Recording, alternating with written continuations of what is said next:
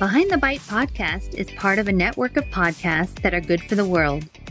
Check out podcasts like the Full of Shit podcast, After the First Marriage podcast, and Eating Recovery Academy over at practiceofthepractice.com backslash network.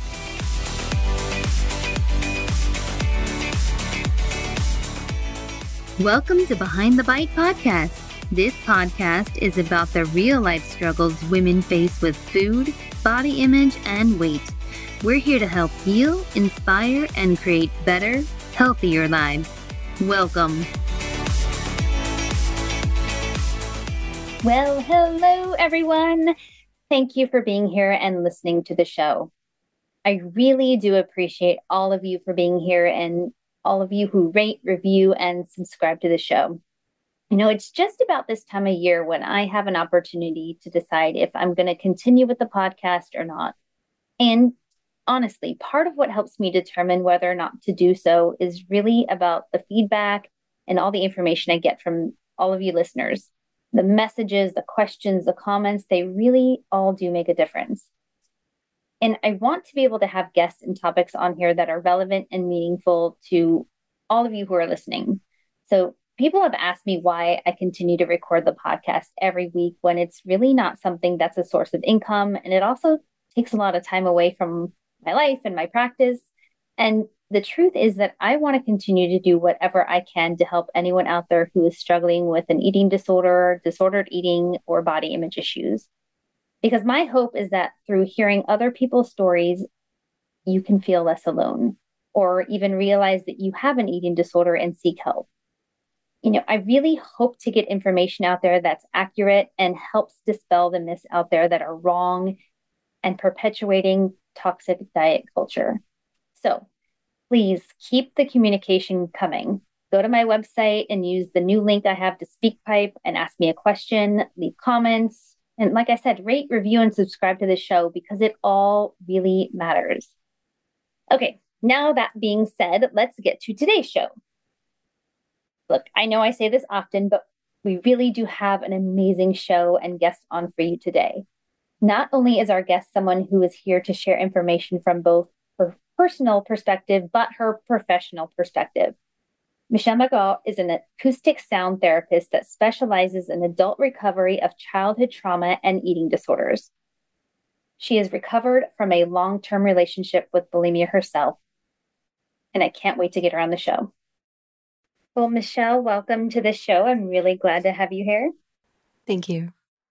Thank you. So, I know you have a quite amazing story and I am so grateful always when I have somebody on here who's willing to share, you know, their journey because, you know, as you and I were talking a little bit before we we got started here, um it really has such an impact and it's so powerful when you hear somebody else's story. It helps you feel much less alone and you know, for anyone listening who maybe has no idea even that they're struggling, they might be thinking they're doing something normal with food or what they're doing is just not dieting correctly or you know, they might hear something that on this podcast from somebody like yourself who's sharing and realizing, oh my gosh, like I need help.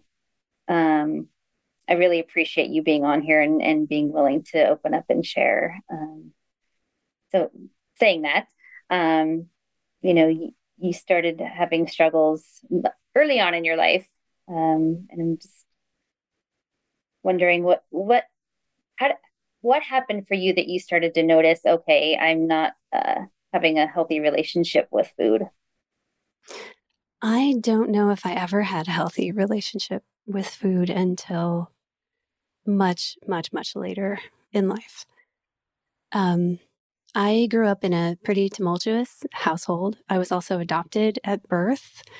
Um, so I never had, uh, you know, I, I wanted, I wanted milk, right? Um, I didn't want bottle milk. I wanted a booby, just like every, every uh, child does. Um, you know, I didn't even get that. And I'm not making a correlation to that because I don't know. But personally, you know, I never felt um, sated, mm. you know, um, but then coupled with a, a, pretty, I would say, violent and extremely emotionally abusive household, um, I never felt happy you know, people will say, Hey, wasn't there a moment in your childhood that you can go back to and just puts a smile on your face? And I don't have any. I don't, I, I really don't. So, um, the only pleasure that I was really allowed to have was food. And as a pleasure, I wouldn't say that, you know, we didn't have good food in the house. It was mostly both of my parents uh, adoptive parents worked. So, and, and my mother, she didn't want to cook, and it was still kind of traditional. I, I grew up, uh, I was born in the 70s, you know, so, um, you know, mom was the one responsible for meals, even though she worked too. She didn't really enjoy that. So, um, it was mostly prepackaged, boxed, you know, foods, the types of foods that if, you know, if you've done any nutritional studying, and I'm sure you've, you've done a bunch, um, they don't really satisfy us. They don't have good nutrition. And then there was no love in the house at you know at all i mean even between my parents. So um that that was kind of an icky situation but if i needed a little pick me up which was pretty often i would eat. It wouldn't even have to be a sweet. We didn't have a lot of them in the house. I would just have more of you know whatever normal foods that there were around you know uh, crackers or anything kind of starchy and um, I found later in my practice that starchy foods and carbohydrates, and my favorite was um, heavy dairies, you know, whole milk and yogurts and ice cream, things like that, cheese. Um, I found out sort of later that a lot of that is associated with um, anger, which is um, in the you know in the liver. And so when you hear about fatty liver and you find out someone's been eating a lot of dense dairy and a lot of carbohydrates, you'll you'll see that leads to fatty liver. And so I think people often, not just me, would use foods to um, sort of cope with the feelings of anger that I wasn't really allowed to express. And as I uh, as I grew up, um, I became heavy, you know, from eating that way. And at that time, I was the only child in my class that was heavy you know, I think um, it's it's fairly common now. I think our foods are a lot different than how they were at that time. Um, but I would get singled out for that and told I was, you know, disgusting and fat and gross and you know all the, all the words that everybody knows. You know, I'm, I mean, I can think of a laundry list of them. So I would get that same humiliation from my parents. You know, my father would call me a sausage or you know if you if, my, you know my mom would say you're as fat as your dad. The funny you know not funny but the ironic thing is they were both very overweight. You know they they also used foods to cope with their unexpressed emotions. They were very stoic uh, very quiet. Um, talking about feelings was you know was not a good thing so um, you know this went on and on and all i really wanted was to just get out of that house so um, when I was in high school, I went to public school, and everyone in, I think, 10th, maybe 11th grade, we all had to take the ASVAB, which at the time was the military aptitude test. They made everybody in school take this test. And I did really, really, really well on this test. So all these recruiters were calling me. And um, my parents weren't going to give me any money for college, and we weren't poor enough for me to qualify for, you know, most of the scholarships. And I also worked um, you know, after school. I wasn't in academics or any other types of programs that would allow me to like get a leg up into college. So it just wasn't on the radar. So I thought, okay, I'll I'll go do that. Somebody actually wants me. So um, so I enlisted, and um, you know, even though I was a little overweight, they still took me in. I had to diet a lot to um to get in there. So the last like month before I went off to basic training I had really deprived myself because I just I just really wanted to get out of that house. And that type of um, uh, discipline wasn't something that I typically had. So, you know, that just shows how desperate I was to get out of there.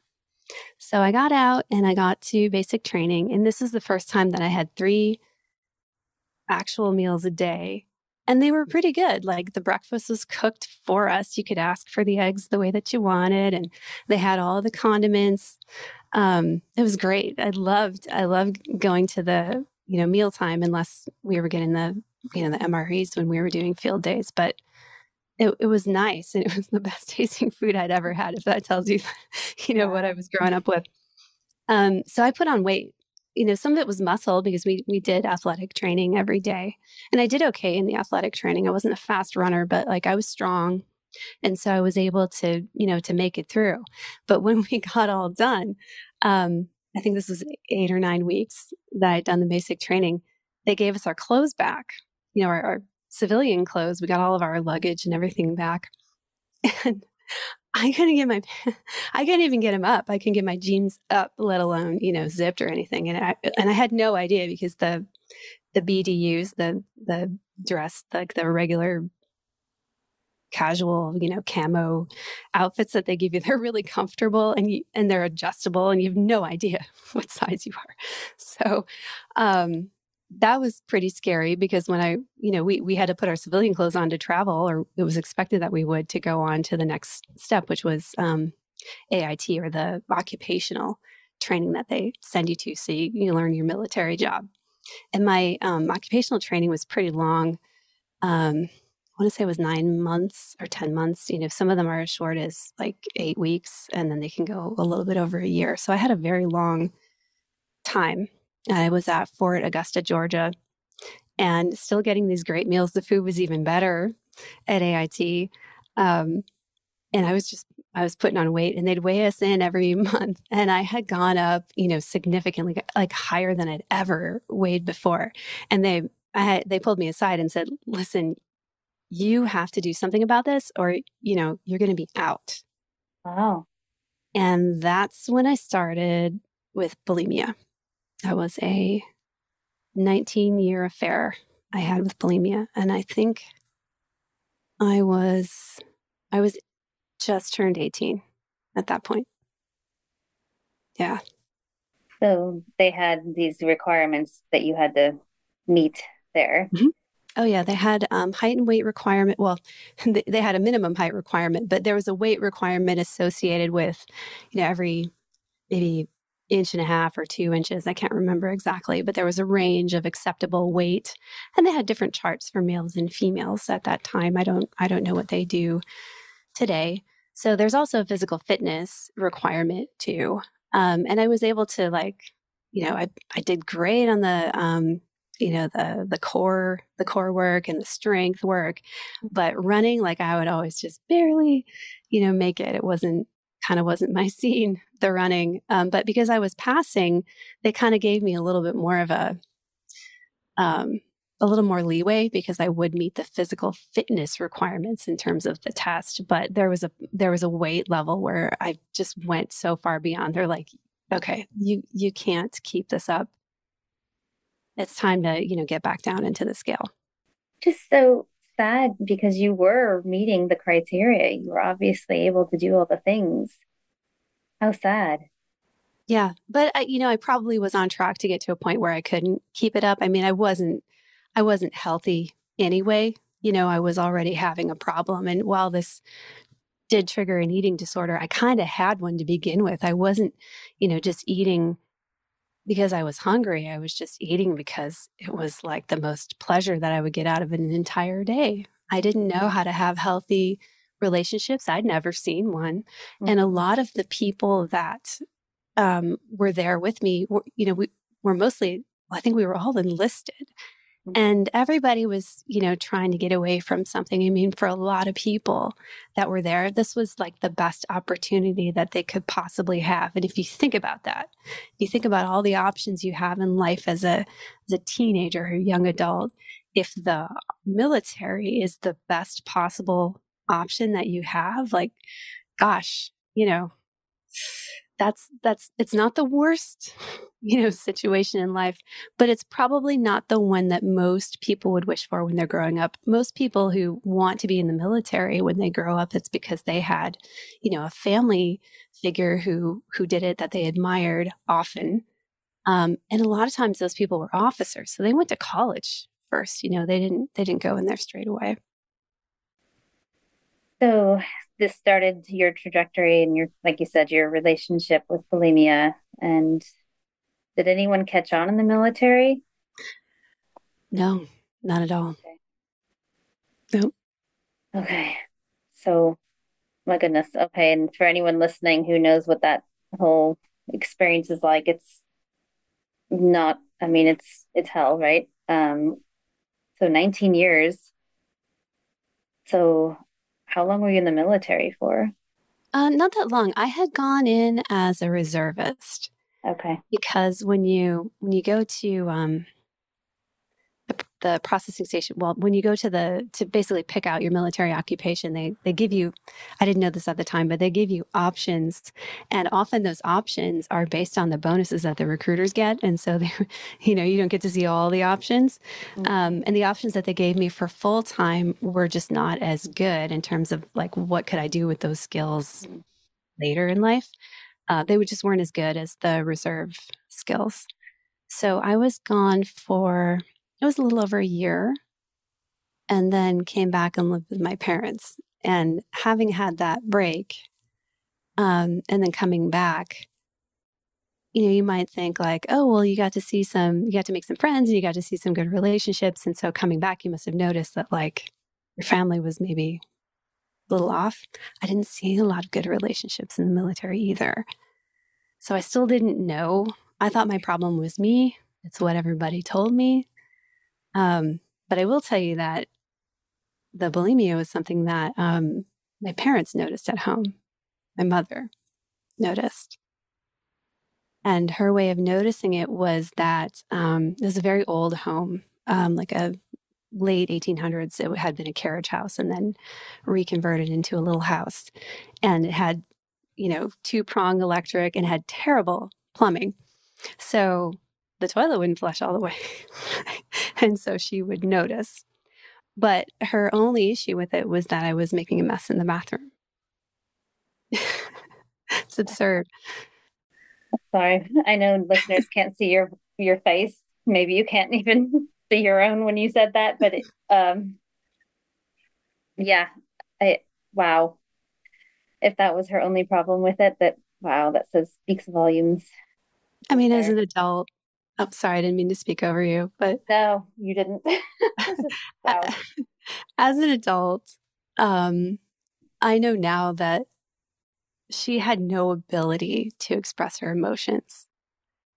None, none whatsoever, you know, other than anger or dismay or, you know, all the negative things. And I'm sure that that's what it was like when she grew up, you know, in, in her family household. I'd asked her about it, but she wasn't really able to, hmm. to tell me you know, hey, what was it like when you were growing up with grandma and grandpa? She said, oh, you know, it was, um, it was, it was fine.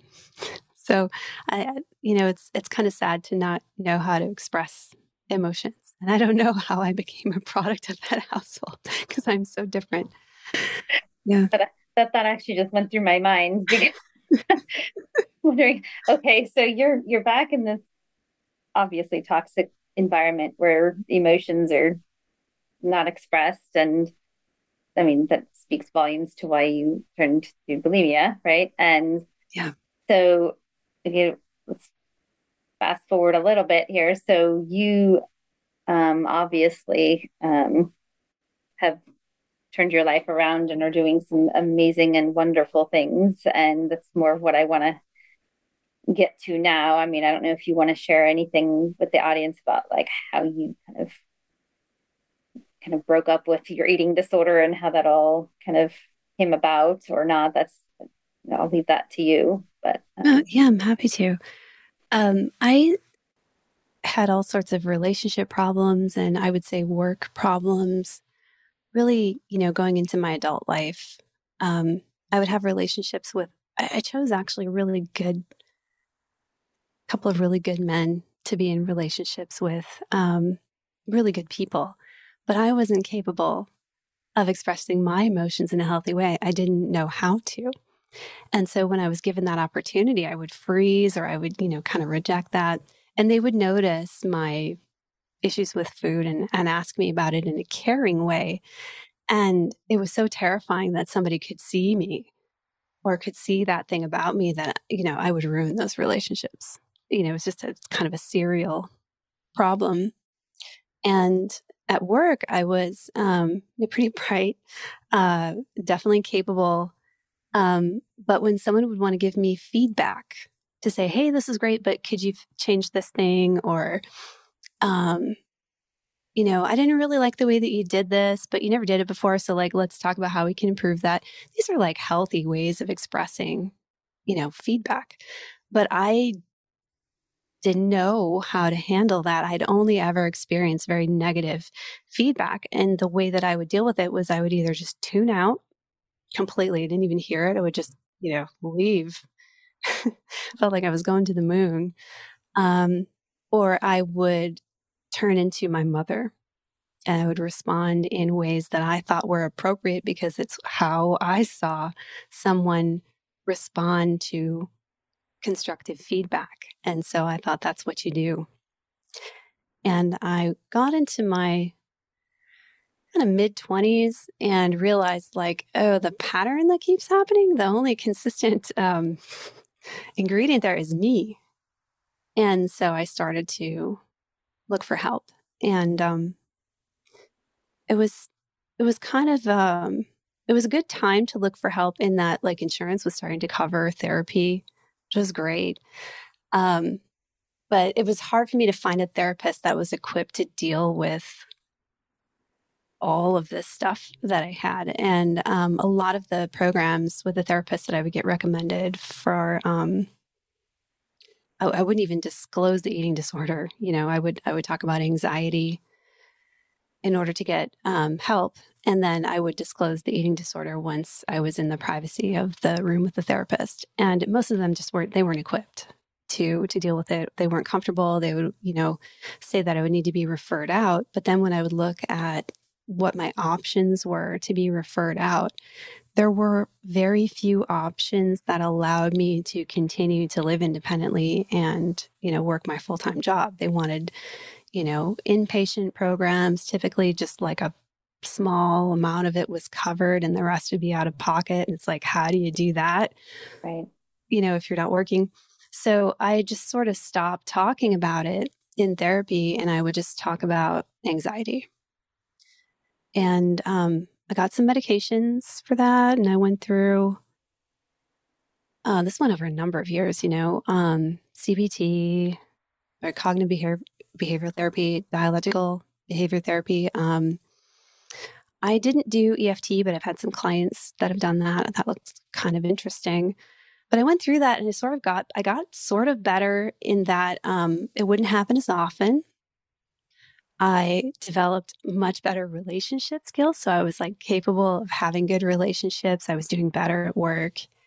But whenever there was too much stress in my life, I would go back to those old behaviors. They were just so familiar. It was so easy to slip right back into it. And it wasn't until I was in my early 30s that I actually found a therapist that like really could tell what was going on and was able to to help me further. So I'm going to go into that because um, we did a ton of work together. We did EMDR. Um, I started to realize, like, gosh, all that stuff that happened to me earlier in life was really bad.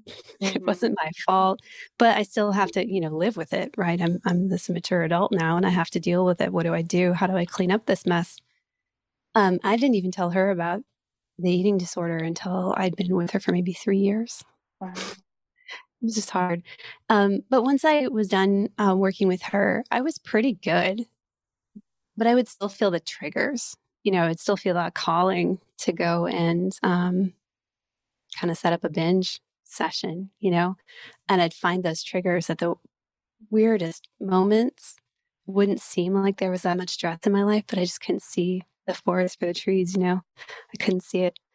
Um, and it wasn't until later when I did some additional work, um, I did some sound healing that I was able to kind of break up some of those like almost memorized emotions. It was like it was comfortable, so familiar to be feeling those feelings of bulimia, which to me are like shame, you know, and guilt and, um, gosh, like disgust and definitely a lot of anger. It was very easy to go back into that. And I couldn't figure out what do I have to be angry about? I've got this great partner, a nice home, um, my job is, you know, pretty good. What what is there to be angry about? And it was just that stuff that even though I intellectually dealt with it, it just kept following me around, you know?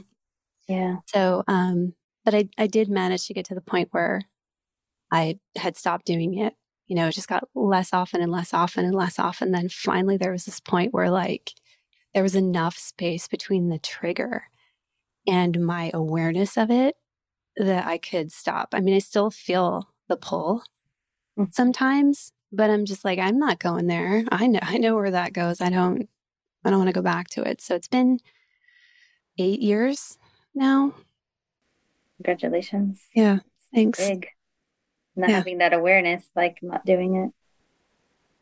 But I mean, it, you know, I still have that awareness, and I, I see, I see my. It's it's usually women that I'll see. I'll see my sisters, mm-hmm. you know, at the store. Like there's certain there's certain things where I just know, and I just I want to reach out to them, but I also know how I would have felt or how I would have responded at that time, and it you know it's just not my not my business to do it. But I my heart goes out. Well, this is you reaching out to lots of people right now, right? So absolutely, yeah. Okay and you know to speak to kind of where you're at now you're sounds like you reach a lot of people in the work you're doing. Um, i do. Um, it's been really really fulfilling. I mean is it okay if i talk about what it is that i i do? Oh, yeah i was just going to ask um because you do something that i think most people will be like what what exactly is that? And um so if you yeah could maybe talk about how you got started in what you're doing and what it is that you do would be great Sure. I mean, my history, I was working in in technology, so I, I didn't really.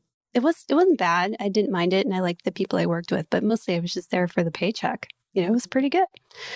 Um, I didn't feel fulfilled, you know, but I didn't know what else to do, and um, I had done so much work to get through my coping mechanisms. You know, um, I mean, it took so many years and so much. It just it just took it took so long. I think most people can't hold out that long.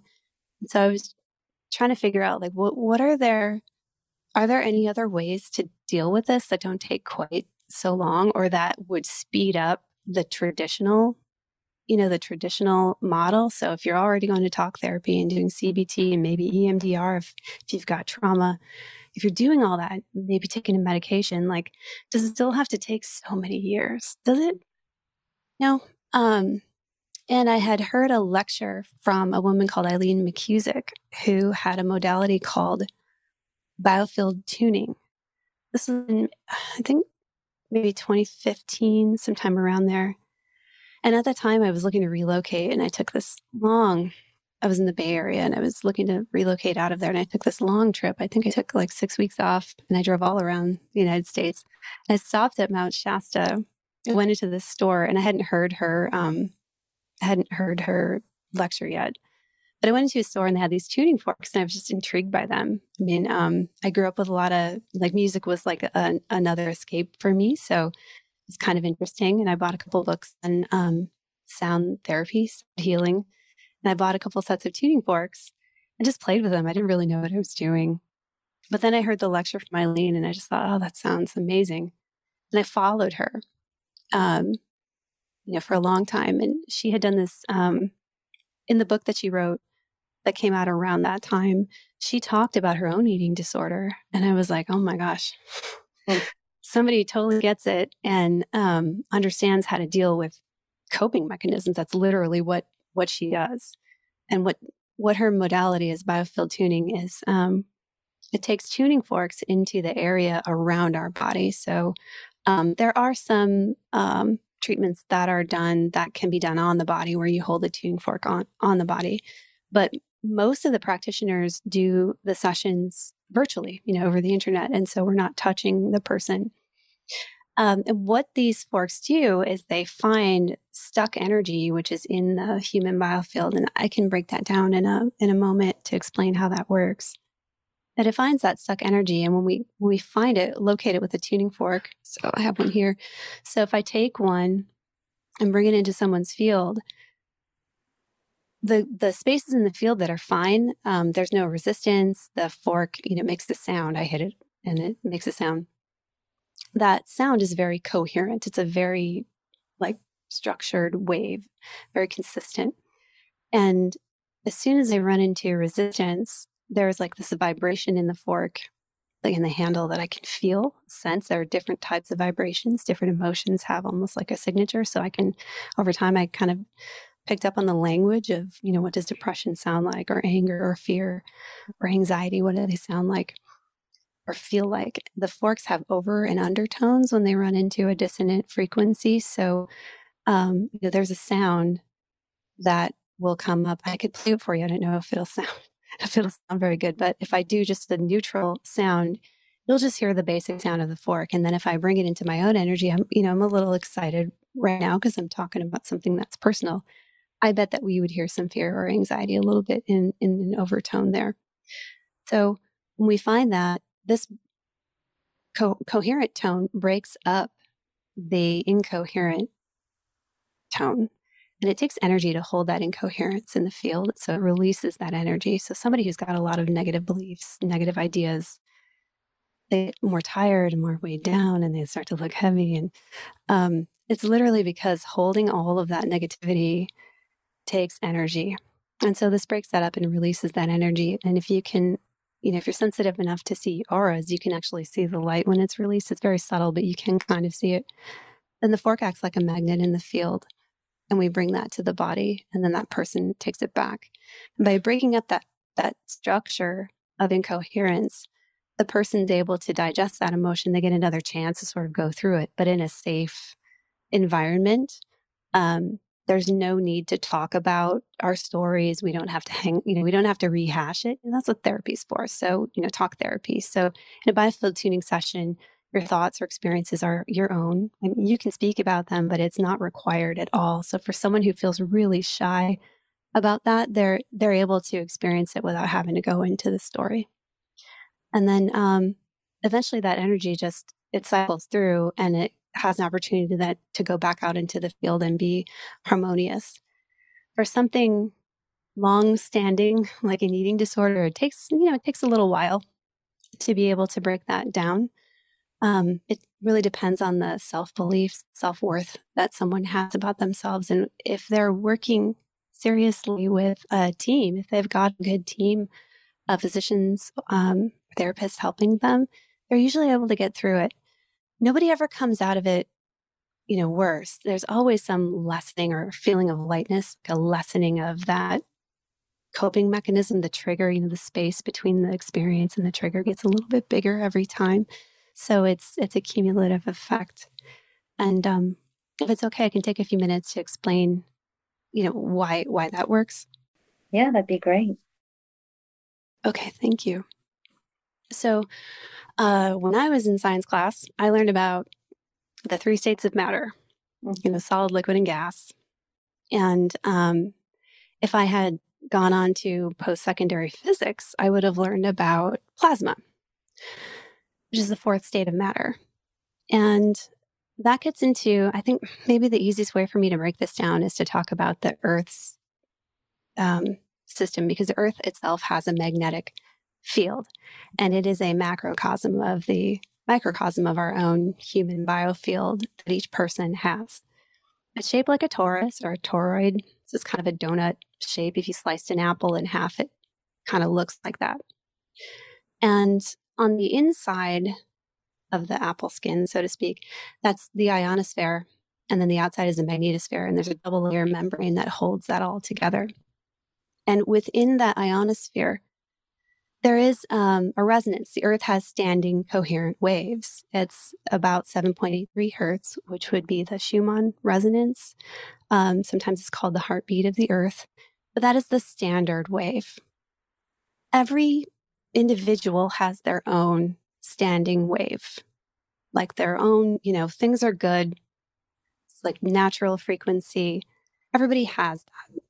And when there's incoherence in the field, those are the stuck memories, the trauma. There can even be things from the DNA um, that can show up in there, or things from uh, what was going on, like right at the edge of the field, what was going on with mom and dad around the time that we were conceived. There's a lot of information in the field about that. So we can even sort of inherit, I don't know that's really DNA, so to speak, but just energetically, we can sort of inherit that, you know, vibration of, I think, what parent isn't kind of stressed before a child is born? You know, there's a lot to think about there.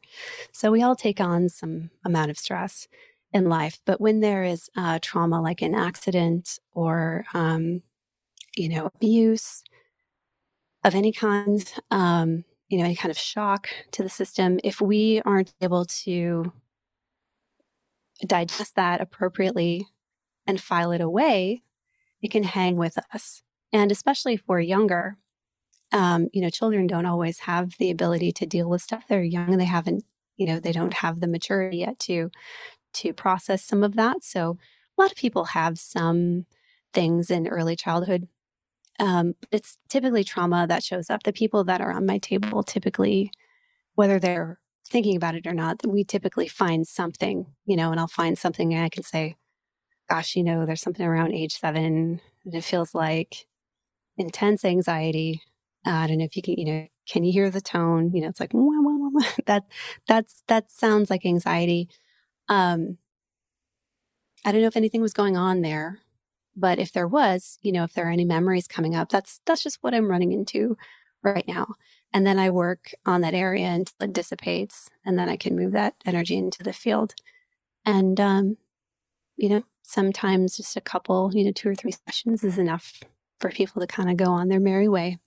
My experience with eating disorders, the people who have disclosed them um, hasn't been so fast, but there's always been some improvement with the trigger response. That's interesting. Yeah. I hope that's helpful. No, that is. I just my head's kind of going in all different directions about how helpful that could be, like you said, with a team approach and helping people just energetically move. And maybe they couldn't in you know, just with talk therapy, you know, especially if they kind of clam up and aren't ready to open up and talk yet. Yeah, and I think um, my experience with eating disorder treatment was that it was focused on the eating disorder. That was my experience, and this may have changed. You know, it's been it's been a number of years since then, so this may have improved. But um, the eating disorder wasn't the problem. I knew it was not good for me. I even developed um, mitral valve prolapse. Mm. You know, I'm pretty sure I wasn't born with it. You know, but it right. developed, and I had some, you know, incidents over the years. Um, so I knew it wasn't good for me. It was more that I didn't have another way to cope with whatever it was that I was feeling. I didn't have healthy ways to express or, you know, kind of what's the right word? Discharge some of the intensity that that I would feel. And I, I can't say that that's everybody's story. I don't know. I know everybody's journey is completely different, but I know that the the um, eating disorder treatment that I experienced just didn't really address the root cause of my my problems.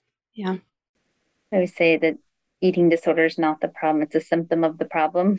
So yeah, I think so I, you know, I've talked about on the podcast before really trying to find a specialist because I think a lot of times the behaviors are more the focus um, than really what's fueling the symptoms. Yeah. I mean, yeah, exactly. Exactly. I mean, the triggers could be something as, I mean, I experienced a lot of triggers actually switching jobs because I had this consistent for years, you know, a couple decades basically, I had this consistent paycheck and you know, full benefits and I didn't have any experience running a business and what was going to happen. And I, you know, experienced those triggers coming up of, whoa, you know, I felt insecure. How are we going to pay the bills? You know, how long will it take for things, you know, for for the money to start coming in? Um, what if I'm not good enough? You know, I had all of these, you know, I think it's not unusual to have those thoughts, but then how do you deal with it? And I I noticed when I was at the supermarket, you know, I I would start to um, I would I think for me because I had done it for so many years, um, I would see the old the old foods that I would pick and I'd start to go, oh, okay, no, no, okay, that that's not our way of expressing it. But you know, to this day, I still I would still have those um, those thoughts, you know, the, the, or fears, fears are normal, but I didn't have a healthy way of dealing with them earlier. And now, now I do. That's really the thing that has, well, it's two things. I have a way of dealing with them and I have more space in between experiencing them and, you know, the processing instead of reacting immediately. Which is the key, I think, having that awareness and knowing what's happening and then being able to be more in charge and saying, okay, I'm going to choose something different rather than automatic reaction of engaging in the yeah. disorder. Right? So, what a, you know, just is so eye opening. I haven't had anybody on here to just talk about this. Um, and I think people listening are probably going, wow, this is just so new, right? Um, you know, I, I've actually had um, somebody do the the forks, the sound forks once, and I felt like it was the most calming thing. I always said like it was the most calming thing I've experienced more than a massage. it was yes, it can it can be. And people fall asleep all the time, yeah. which on, on the on the phone or on on a Zoom can be a little problematic because like, you know, hello, can you? like it, it will still work, but it works a lot better if you connect the um what I'm feeling. There's usually a body sensation when I when I find something, and I'll say, "Hey, you noticing anything?" And then they might say, "Oh yeah, I'm remembering something," or it's making you know I'm feeling a tingle and it's some you know my shoulder or something, and um, when they make that connection, it usually is more beneficial. But I, I can still do it if they're asleep, but I, I prefer to stay awake. But even I even I do it. You know, I, I still I still get um tuned, mm-hmm. you know, almost weekly. I'm because I, you know, I'm able to trade with other practitioners and I I still fall asleep from time to time. Yeah. All right. Well, um, imagining people will want to know more about you, um, maybe even go to your website. Know you have a website, maybe even contact you, work with you. So, how can they find you? Sure. Um, so, I'm on Instagram. If, if you want to ask some questions first, that you know, I, I can understand having questions. Um, you can find me on Instagram as the Practical Catalyst. And that's also my website, thepracticalcatalyst.com. Um, you can book online or um, there's a contact form in there. So if you have some questions for me, that'll just send an email to me directly and we can start a conversation. If you definitely want to try it out, that's great. You can book online, but um, I wouldn't be surprised if some folks have questions because when you when you see the pictures up there, I show all of my tools and you'll see, you know, the forks and you'll see a crystal and you might think like, okay, what kind of wacky stuff are we doing here? I use the crystal actually as an amplifier. So if we run into something sticky, I'll hold the fork right up to the crystal and it just amplifies it. So it's a little more powerful. I'm not uh, doing any spells or anything like that. awesome. Yeah. All right. Well, I will put all of that in the show notes as well. So people will have direct links to you as well. So thank you. thank you so much. Any last final words before we end? Yeah, you know, um, if you're going through any kind of eating disorder, I, you're not alone. I know it's hard to talk about. Um, it can be embarrassing, and there can be feelings of, you know, shame or guilt that go with it. You are not alone, not at all, um, not at all. And um, you know, don't be afraid and don't give up on yourself. It's okay to ask for help. And uh, it's okay to learn new ways of, of dealing with things. Everybody experiences discomfort. And the only thing that's different among us, you know, with our issues is how we deal with those, those feelings of discomfort. Very well said, and such true words. Again, Michelle, thank you so, so much for being here. My pleasure. Thank you.